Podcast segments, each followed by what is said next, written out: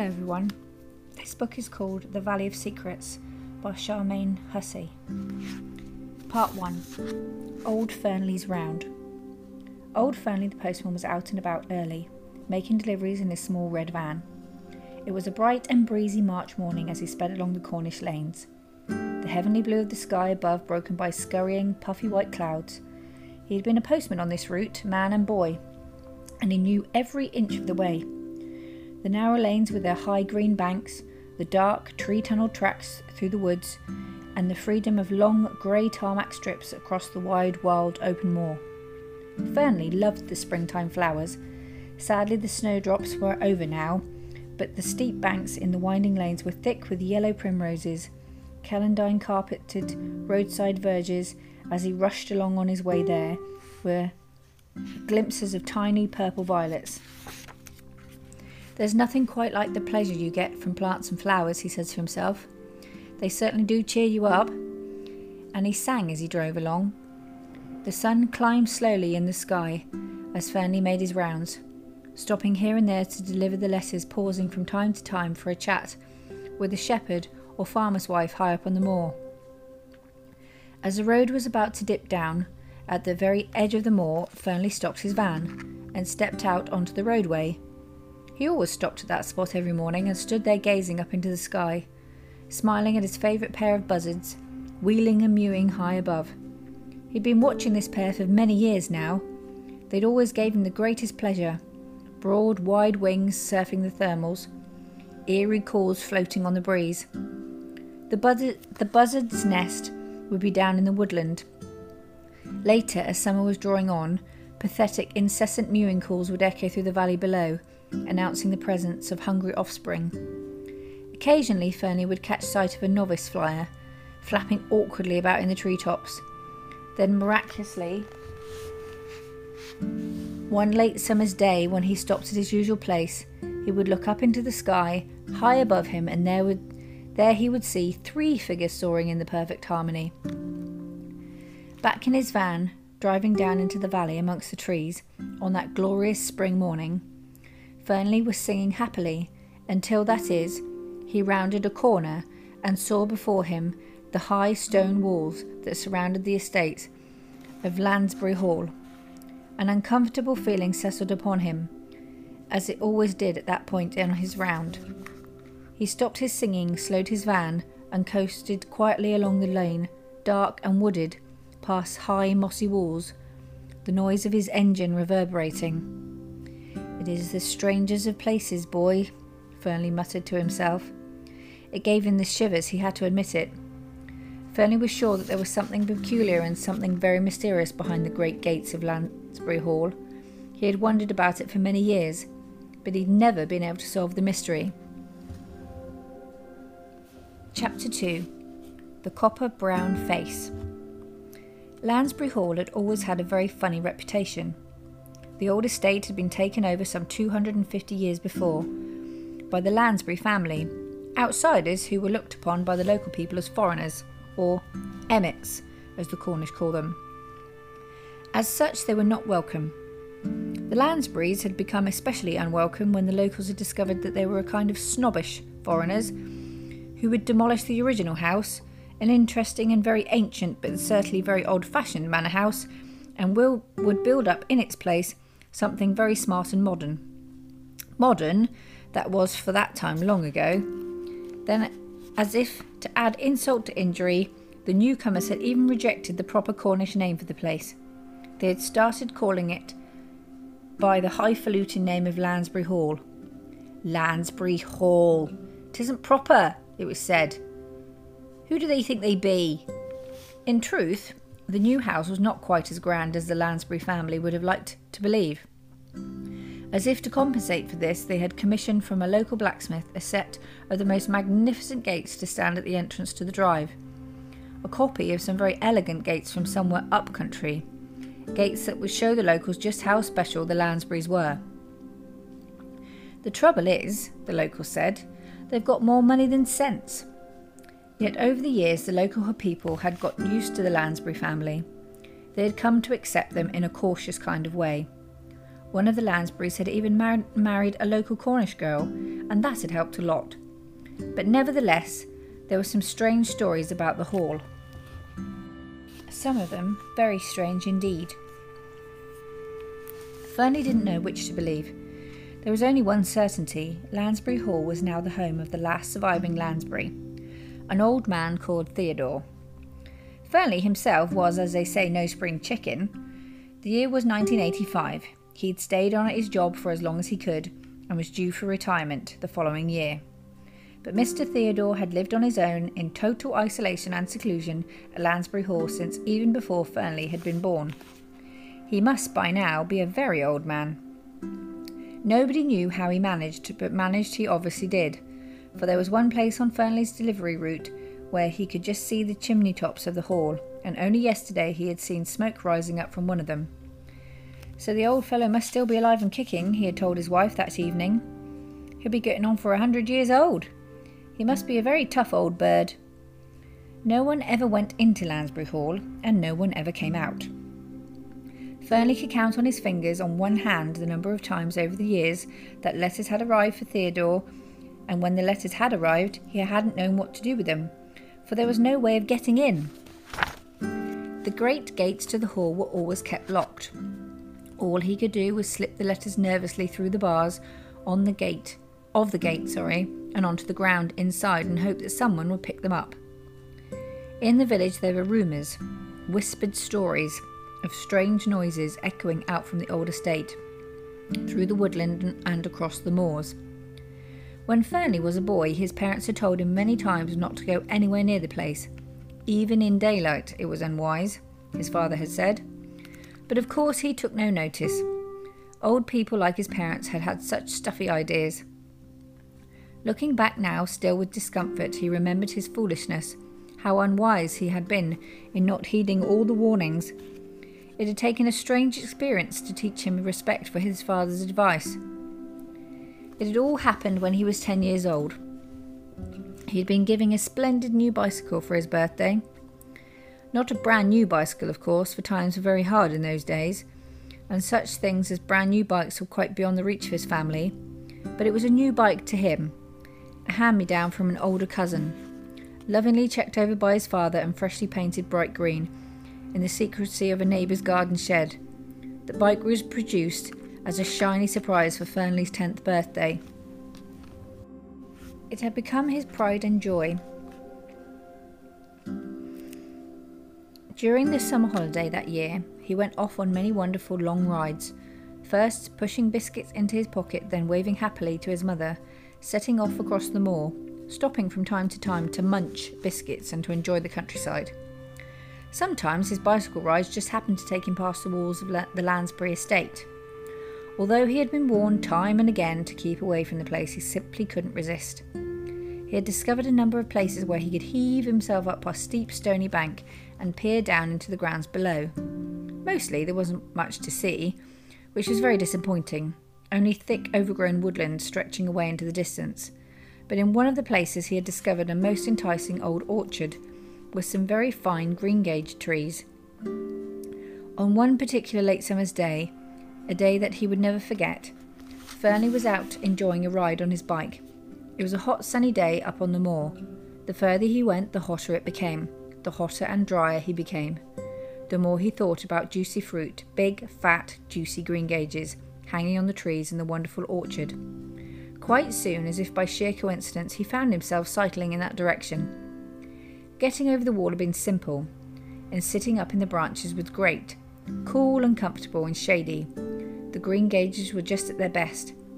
He was sitting there, feasting on the fruit noisily, munching the juicy flesh and spitting out the stones with pleasure, when something had made him stop.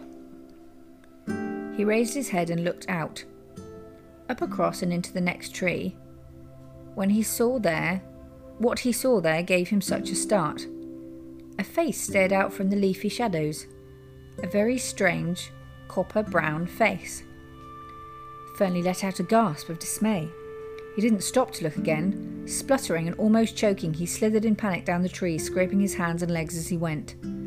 Landing shaken at the bottom, he made a fan- frantic dash for the bank, heaved himself up over and grabbed his bike. Then, wavering from side to side, he cycled desperately back to the village as fast as his jellied legs would take him. Chapter 3 The Mysterious Letter Fernley was a very sore sight by the time he finally got back home. His hands and legs had bled quite badly. He was burning hot and wet all over, with squashed fruit mess all down his shirt. His face was a very bright, shiny red. After rushing indoors, he was promptly sick in the bathroom basin, to the great distress of his mother, but to the considerable delight of his small sister, Loveday. She always enjoyed an exciting happening, especially if it was, if it was to Fernley's disadvantage. At tea time, he had been pleased to see her sitting uncomfortably at the table, with such big, round, frightened eyes, whilst he told his colourful story the story of the strange brown face. He made it all as vivid as possible. Fernley wasn't quite sure whether his parents believed the story or not. They glanced uncomfortably at each other. They tried to play it all down, Probably heat stroke and too many greengages, his mother said with a forgot forced smile. You'll forget all about it, my beauty. His father only gave him a warning glare, a sort of I told you so kind of a glare, and went on tucking into his pasty. Later, Fernley realised that he had not been very impressed, that they had not been very impressed by his story. Perhaps they thought he'd made it all up. The next day he was so disappointed when he heard his mother talking in the garden. She was telling the story over the fence to the next door neighbour, Mrs. Pascoe, but she was emphasising all the wrong bits. Yes, sick as a gannet he were, he heard his mother say. Serves him right. He was sick as a gannet. He had hoped that the stories of his exciting adventure, for now that he was fully recovered, that was the way he liked to think of it, would have impressed Mrs. Pascoe's son, Walter, who was the same age as himself and something of a rival at school. But Walter and his skinny, sticky faced little sister, Morwenna, had stood there in the garden laughing. And so the incident had ended. Later on, looking back, Fernley couldn't help wondering why he had panicked and been so frightened, for he had to admit, if only to himself, that he had been badly frightened. I suppose it was guilt, he said to himself, being somewhere where you shouldn't be, trespassing and stealing fruit. P.C. Pengelly would probably call it call it. Fernley might even be labelled a thief. P.C. Pengelly was a local bobby, a seemingly enormous man with extremely large boots. He cycled round his beat each day, and in some mysterious way always knew or managed to find out who was doing what and where.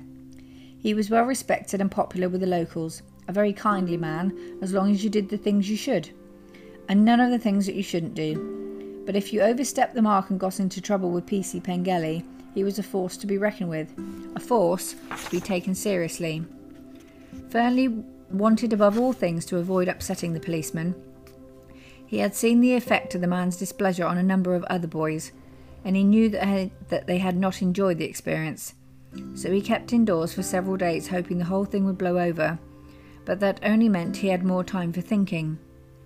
The more Fernley thought about the face, and the more he came to the conclusion that it had been a friendly face, a very kindly, amused brown face, a face with very bright, dark, shiny eyes. Or had he seen a face at all? After a time, he wasn't sure. Perhaps he had imagined it. As time went by, Looking back, it all seemed rather like a dream. But it kept him away from Lansbury Hall. He had an odd feeling about the place, and he never went anywhere near it again. Not for a very, very long time. Not, that is, until he left school and was taking up his job as a postman. He found Somewhat to his dismay, that his regular del- daily delivery route took him along beside the walls and right past the great gates. In the early days, his round had always been made by bicycle, with the letters and packages in a big canvas bag that hung in a metal frame attached to the front of his bike. He had scuttled along beside the walls and past the gates as quickly as possible, trying not to look back. When Fernley had finally been given his first red delivery van, it had been absolutely wonderful. He could still remember so clearly the very first time he had sat in the van, and how he had driven the van with such pride. Shaking off his memories and coming back to the present, Fernley suddenly realised that he was almost level with the gates of the hall.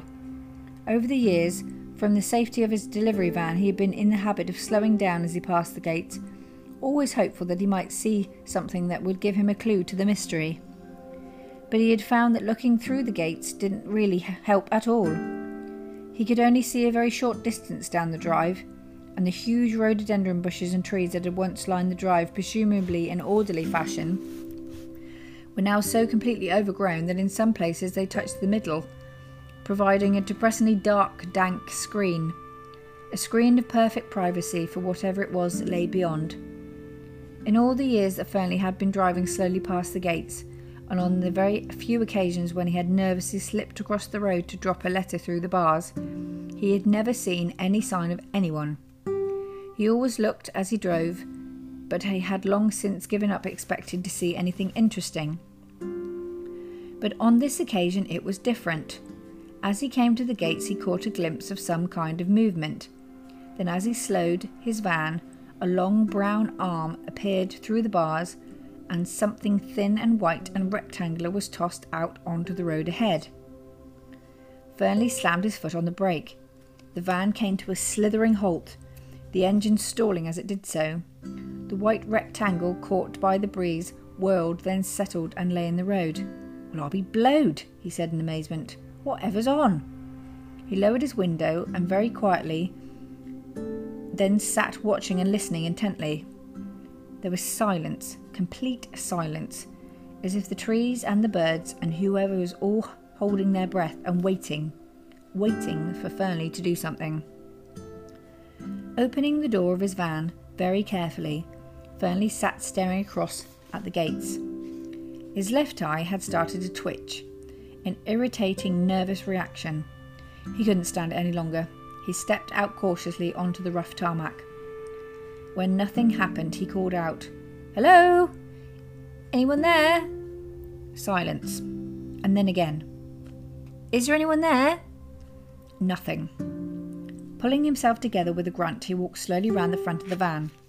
No wind stirred the trees now, and his footsteps seemed particularly no- peculiarly noisy in the crunchy kind of way.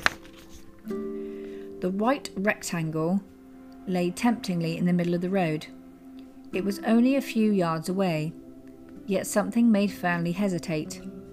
What a ninny I am, he said, finally going boldly forward and stooping down to pick up the letter. The envelope was clean and posh, a very good quality heavy white paper. Fernley was used to assessing these things. It was a superior letter, but the flap was, unfortunately, stuck down. He peered closely at the address, beautifully written in an old fashioned hand. Albert Postlethwaite, Esquire, he read. Postlethwaite and Postlethwaite, and then an address somewhere in London. Well, I never, he said to himself, climbing slowly back in the van. Fernley's left eye was slowing down now into an occasional twitch which was no longer troubling him. He sat studying the envelope thoughtfully. It was indeed a handsome envelope, but there was no stamp on it.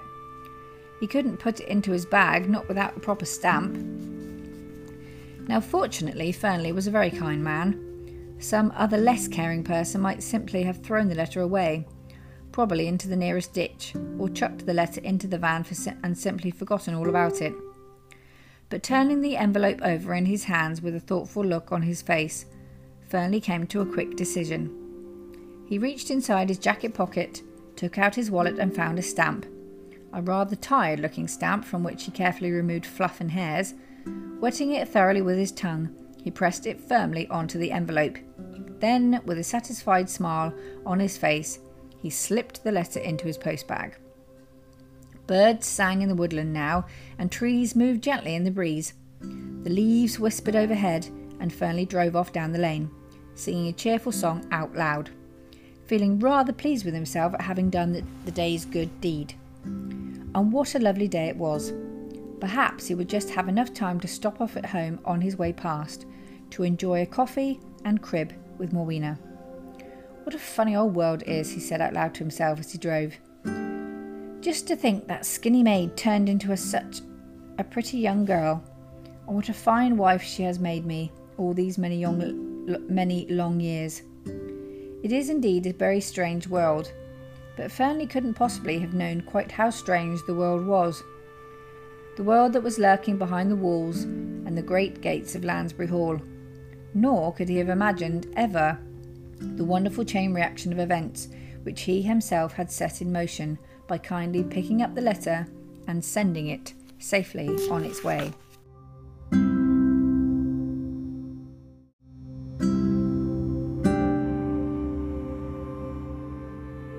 Chapter 4 An Old Fashioned Kind of Boy. Stephen sat thoughtfully in his small bed sitting room in London. It was a drab room the window looking out onto the discoloured brick walls and dirty chimneys of the city. Staring blankly round the room, he felt that even his favourite posters did very little to brighten the place. They only served to emphasise the dullness and the greyness of everything else around him, and especially on that miserable morning the dull grey thoughts that filled his mind. Whatever was he going to do? How and where was he going to live now? If only I had a proper family, he said outside, out loud to himself. If only I had my own real family and a proper home to go to. How many times had he said such things? But thinking and saying those things didn't help. In fact, it only made him feel worse, because it made him feel quite guilty. He'd had a very kindly upbringing in the children's home. He would always be grateful to his house parents They'd loved him and looked after him well. Stephen sat there thinking about them and thinking about the past. He had so hated school, and of course he had never done well. He seemed to have such a lot of problems problems with writing and spelling and maths, although his reading wasn't too bad. But the problems had always made him different, teased, withdrawn rather shy, pretending to be one of the boys yet sharing few of their ideas or interests. A very old fashioned kind of boy, the teacher said, a loner and probably not very bright.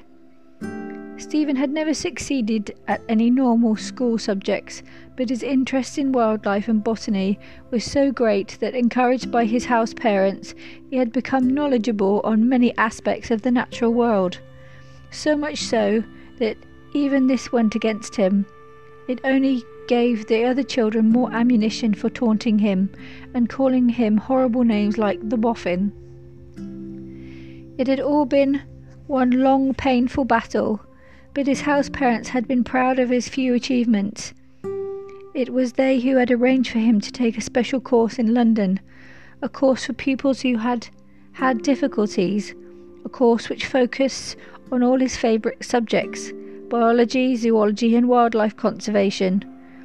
Stephen had enjoyed it enormously, even though joining the course had meant him having to leave the home and coming to live in this small, dingy room with his landlady, Mrs. Johnson, keeping a close eye on him. The special course had just come to an end, and Stephen was feeling at a loss. All the other students were busy packing, going back home to their families.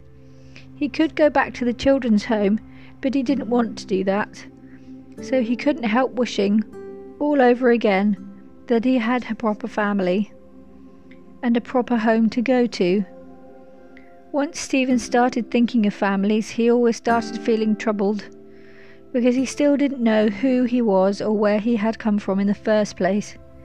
He only knew that he'd been abandoned as a small baby, left with a childminder by a pretty well dressed young woman who had said that her baby's name was Stephen. But no one had ever returned to claim him. The woman, according to the childminder, had a funny foreign accent, but even though she had left a surname, the authorities had never managed to trace her. She had simply disappeared. What sort of mother would do such a thing? She couldn't have loved her baby, could she? As Stephen had grown up, he had tried hard not to wonder and worry too much about his background, tried not to care about it at all, tried to pretend that it didn't matter.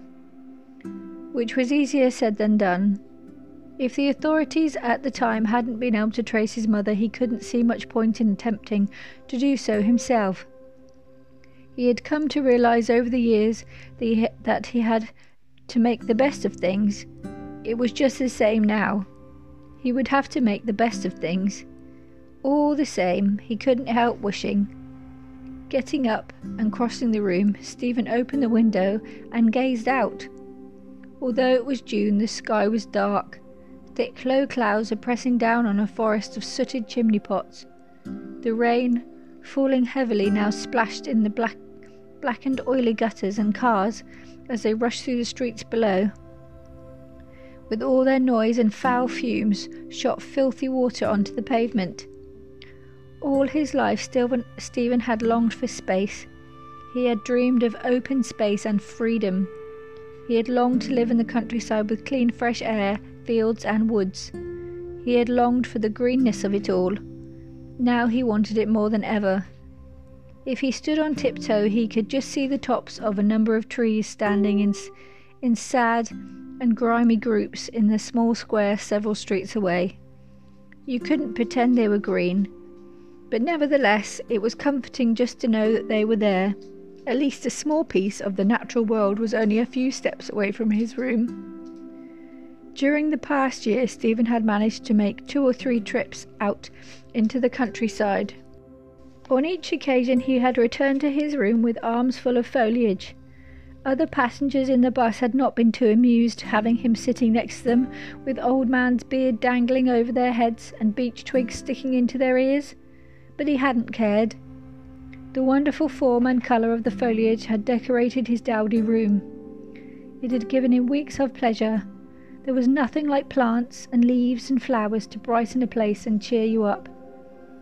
Thinking about the trees and the foliage made him think about the forests.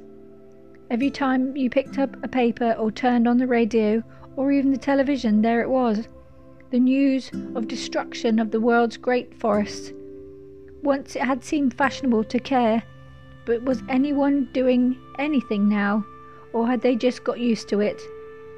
He paced up and down the room, overwhelmed by the sickening feeling of helpless anger and frustration which always overcame him when he thought of chopping and burning. He stood at the last open window, gazing dreamily into the gloom, imagining himself, as he often did, walking through some mighty forest, the tall trees reaching high above, the green depths stretching on and on. A loud knocking at his door brought him sharply back to reality. There's a letter for you, Stephen, he heard Mrs. Johnson's voice.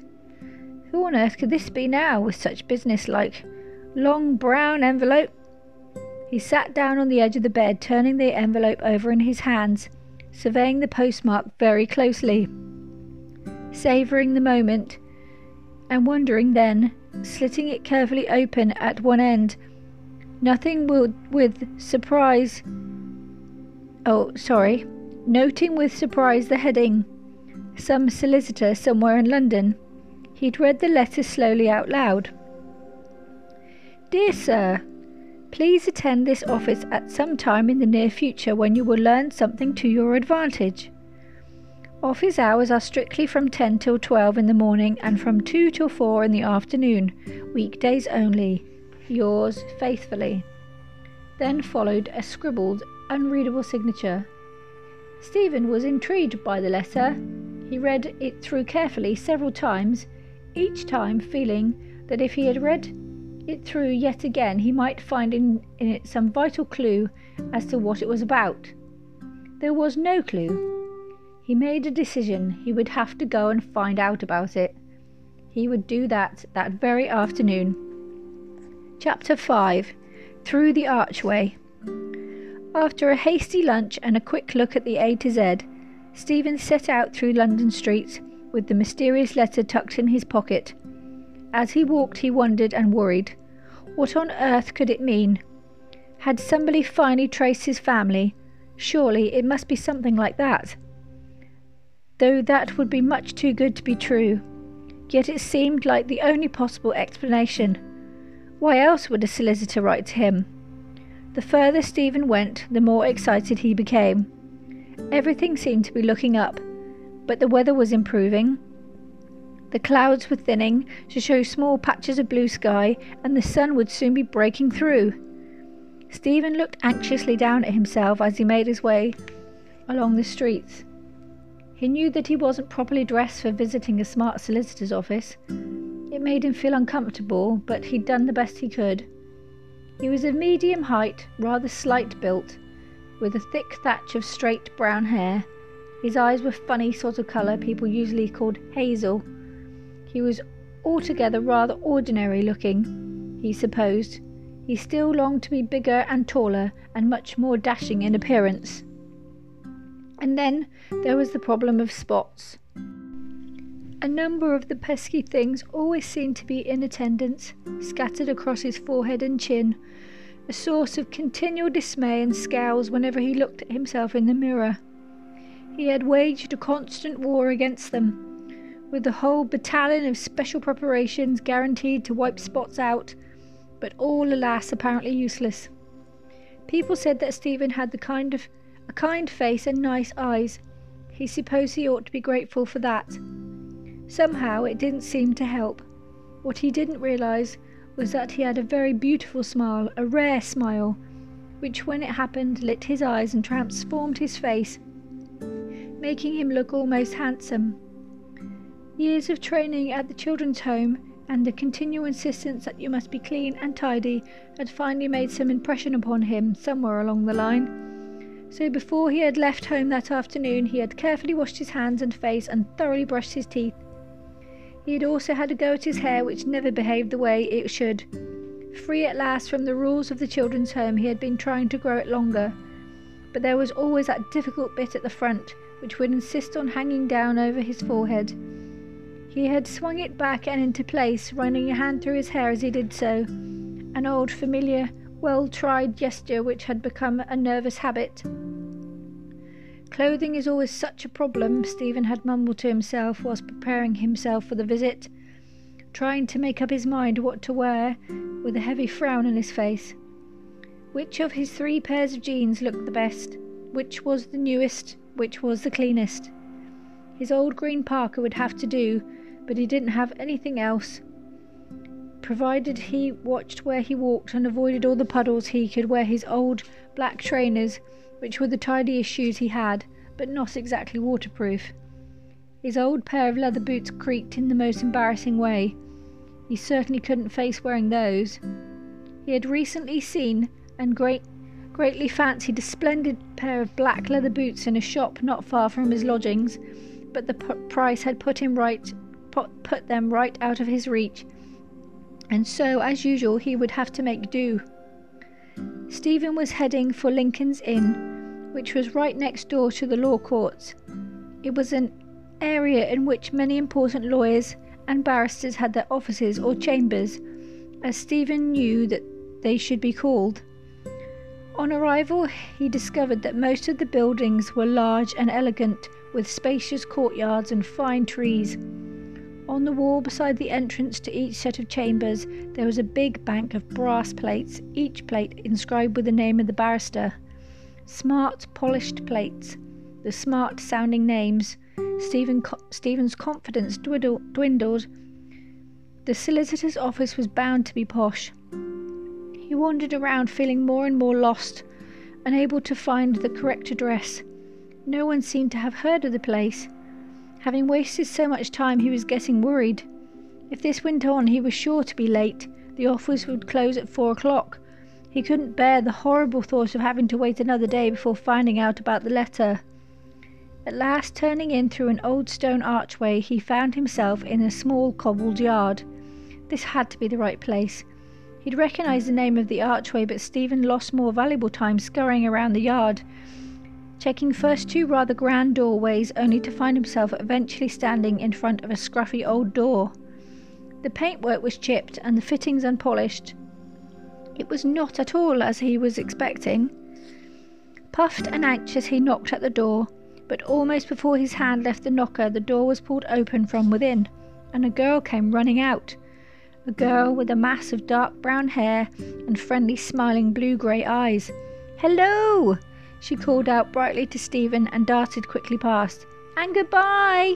She rushed away. Stephen had jumped to one side, embarrassed. He wasn't good with girls. They seemed like a different species to him. A young man wearing a pinstripe suit appeared in the doorway. The hallway behind him looked dark and narrow. Stephen could smell dank, musty air. It seemed m- the most unlikely place. He pulled the letter from his pocket, showing it to the young man to make quite sure he was in the right place. Oh, yes, said the man, glancing at the letter. This is the place that you're looking for. He had a very broad grin on his face. He seemed to be finding something amusing. You'll have to go right to the top of the building. He pointed to a flight of stairs. And the best of luck to you. You're certainly going to need it. He called out, laughing in a peculiar way, then disappeared into a side room, closing the door very firmly behind him. If Stephen had had more time to think, he might have wondered about the man's words. As it was, he was so pleased to have found the right place and so anxious about the time that he didn't stop to think at all, but sped as quickly as he could up the steps and winding stairs. On the very top landing, he found the door beside the he found the door, and beside the door, an old brass plate, a dull, dirty brass plate that obviously hadn't been polished for some time. Stephen stood peering at the plate, out of breath and panting hard, frowning and trying to read the inscription. He stood back with a smile. Yes, this was the place that he wanted. This was the name he'd been looking for. Chapter 6 Postlethwaite and Postlethwaite Solicitors The one and only Mr. Postlethwaite. Stephen stood for several moments outside the door of Postlethwaite and Postlethwaite, getting his breath back and looking anxiously at his watch. It was nearly five minutes to four. Phew, I'm just about in time. I hope it's going to be all right. He knocked nervously at the door. A muffled voice came from within, so he opened the door and stepped into the room. During the journey there, Stephen hadn't thought much about what he had expected to find in the offices of Postlethwaite and Postlethwaite, but whatever he might have expected to see, he could never have imagined the extraordinary sight that met his eyes. His mouth dropped open in amazement as he stood in the doorway, staring. The office was a large room. It was well lit by two deep windows and by a huge skylight set in the roof high above. The sun breaking through the clouds at last shone down through the skylight and into a wilderness of greenery. Stephen had never seen anything like it before. The walls of the room were almost certainly completely hidden by what could only be described as a ram- as rampant plant growth. The room glowed green with lush vegetation, enormous leaves with their polished surfaces shining brightly in the sun, long, pale, elegant, transparent bracts shimmering gently in the light, giant ferns with their pointy fingers poking boldly out towards him, creepers with long grey leathery trunks reaching up to the skylight itself, only to hang back down again in a wild profusion of tangled growth.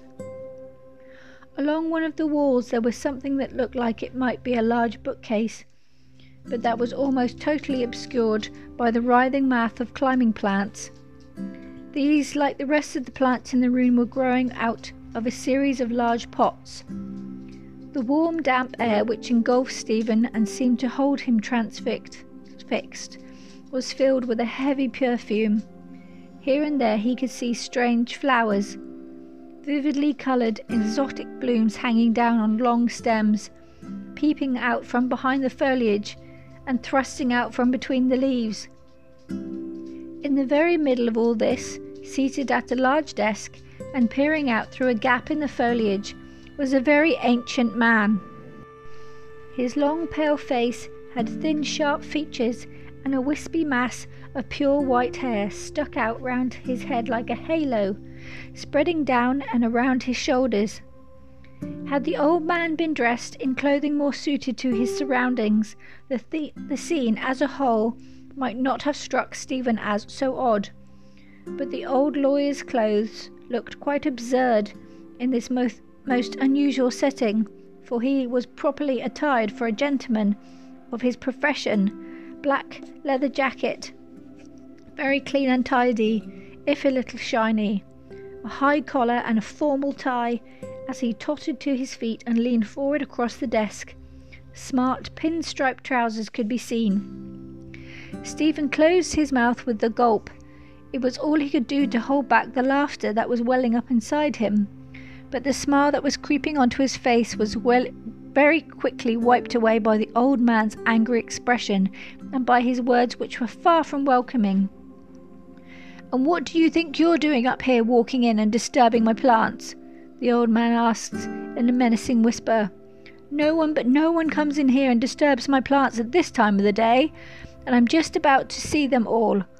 I must ask you to leave immediately. As Stephen opened his mouth to respond to apologize for his late arrival, the old man threw up an agitated arm, pressing a long bony finger across his lips. He jiggled about behind the desk, feverishly hushing Stephen down. Shh! Don't speak so loudly, he hissed. My plants aren't used to it, and they don't like it. He glared angrily at Stephen. There, there, my old friends, hush now. Hush, hush. He was looking anxiously all around the room, making the gentle hushing sounds. Stephen looked slowly around at the plants as if he expected to see some reaction. All was still and very peaceful. The only th- sounds were the murmur of traffic and the steady drip, drip, drip of a tap at a sink in the corner of the room. With a loud sigh and heavy scowl, the old man sat back down in his chair. Well, I suppose you'd better come and tell me what it is you want, but I certainly can't spare you much time. Close the door behind you and do it very quickly and very quietly, he added with a glare. It was it's a very crucial time, you know, very crucial time indeed. Having closed the door as quietly as possible, Stephen tiptoed across the room and came to stand nervously in front of the big desk. The old man was sitting in an almost trance like state, staring into the foliage that overhung the desk. Following his gaze, Stephen found himself looking at a peculiar plant. A large earthenware pot was standing beside the desk, in a low trough filled with water. Quite a good sized tree grew up from the pot because its branches reaching and fanning out well above Stephen's head. This in itself was unusual and interesting, but the thing that caught Stephen's eye and held his attention was the most extraordinary plant. A plant with thick, fleshy green and scarlet leaves. It seemed to be growing out of the tree trunk. One long limb grew over the desk, and from the limb there sprouted a bud. A huge, fat, cream coloured flower bud. Now, what do you want with me, young man? The hissing voice made Stephen jump, and he dragged his eyes away from the plant. Are you Mr. Postlethwaite? he asked nervously, running her hand through his hair. The scowl of the aged, wrinkled face deepened. I'm not merely a Mr. Postlethwaite, he retorted. I am the one and only Mr. Postlethwaite. The sharp old eyes glared challengingly. Oh, I'm sorry, I didn't realise, um. Stephen stammered. Well, will you please get on with it quickly, young man? I have already told you that I haven't any time now. He glanced hurriedly back at the flower bud. Come along now, what is all this about? Stephen fumbled in his pocket, drawing out the now crumpled letter. His hands felt odd and rather shaky as he made an effort to flatten it out to make it look presentable. He held it across the desk. You sent me this letter, he said, as boldly as he could, and I have come as you asked. I am Stephen, Stephen Lansbury. Chapter 7 The Will Mr. Albert Postlethwaite, lawyer for many, many more years than he cared to remember, propped his spectacles on the end of his nose and took a quick look at the letter. Then he took a good look over the top of his spectacles at the figure standing in front of him. Yes, so you are, he said, at long last. I can see that you are indeed Stephen Lansbury. The old man's face relaxed a little. I think you had better sit down. You may take that chair. His bony finger indicated, But watch how you go, he added sharply.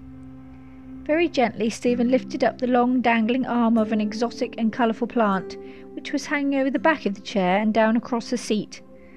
He draped it carefully along the front of the desk. Mr. Postlethwaite seemed to approve. He nodded comfortably, his fierce expression softening considerably. You like my plants, then, young man? he eyed Stephen over the top of his glasses. Oh, yes, very much, Stephen answered, quickly and truthfully. Good, good, good, good. The old man's voice faded away as he shuffled through a pile of soggy documents. Stephen sank lower in his chair, waiting quietly but anxiously. Ah, yes, here it is. This is your great uncle Theodore's will. Stephen shot upright in the chair. The old man waved a large folded document tied up with a narrow pink ribbon. Stephen stared at him in amazement. Then he stared at the documents clutched in the old and gnarled hand. My, my what? he gasped. My great uncle Theodore? Who on earth is he? Why, Theodore Lansbury, of course, your great uncle on your father's side. The old man was clearly exasperated. I didn't even know that I had an uncle. I didn't know I had any relatives. Stephen was starting to feel rather funny. A long cold shiver shook his whole body. One of those shivers that when people say that there's somebody walking over your grave. Well, you have, Mr. Postlethwaite snapped back, or rather, I should say you had. He died in the spring, and this is his will. Now, here is a copy for you, he continued, folding the will and slipping it into an extraordinary long brown envelope. You must take it with you, and you must read the contents. Please make sure that you note them carefully if you don't fulfill the conditions of the will, if you don't do what it says you should do, and if you do things that it says that you shouldn't, you will lose everything. Lose everything? What do you mean? Stephen asked. Why, you lose your inheritance, of course, boy. Stephen felt quite stunned and confused. I don't understand. Can you please explain? Who was great uncle Theodore and how did he know about me and why haven't I heard about him before? And I'm very sorry, the old man interrupted, but I haven't got time for all that now. It's a very, very long story, and all you need to know is in the is that under the terms of Theodore Lansbury's will, you now inherit Lansbury Hall. It will be your home to own and to look after, provided that you do all the right things, of course. He narrowed his eyes glaringly at Stephen over the top of his spectacles. Take the will, he added more kindly, and here is a one way ticket to Cornwall.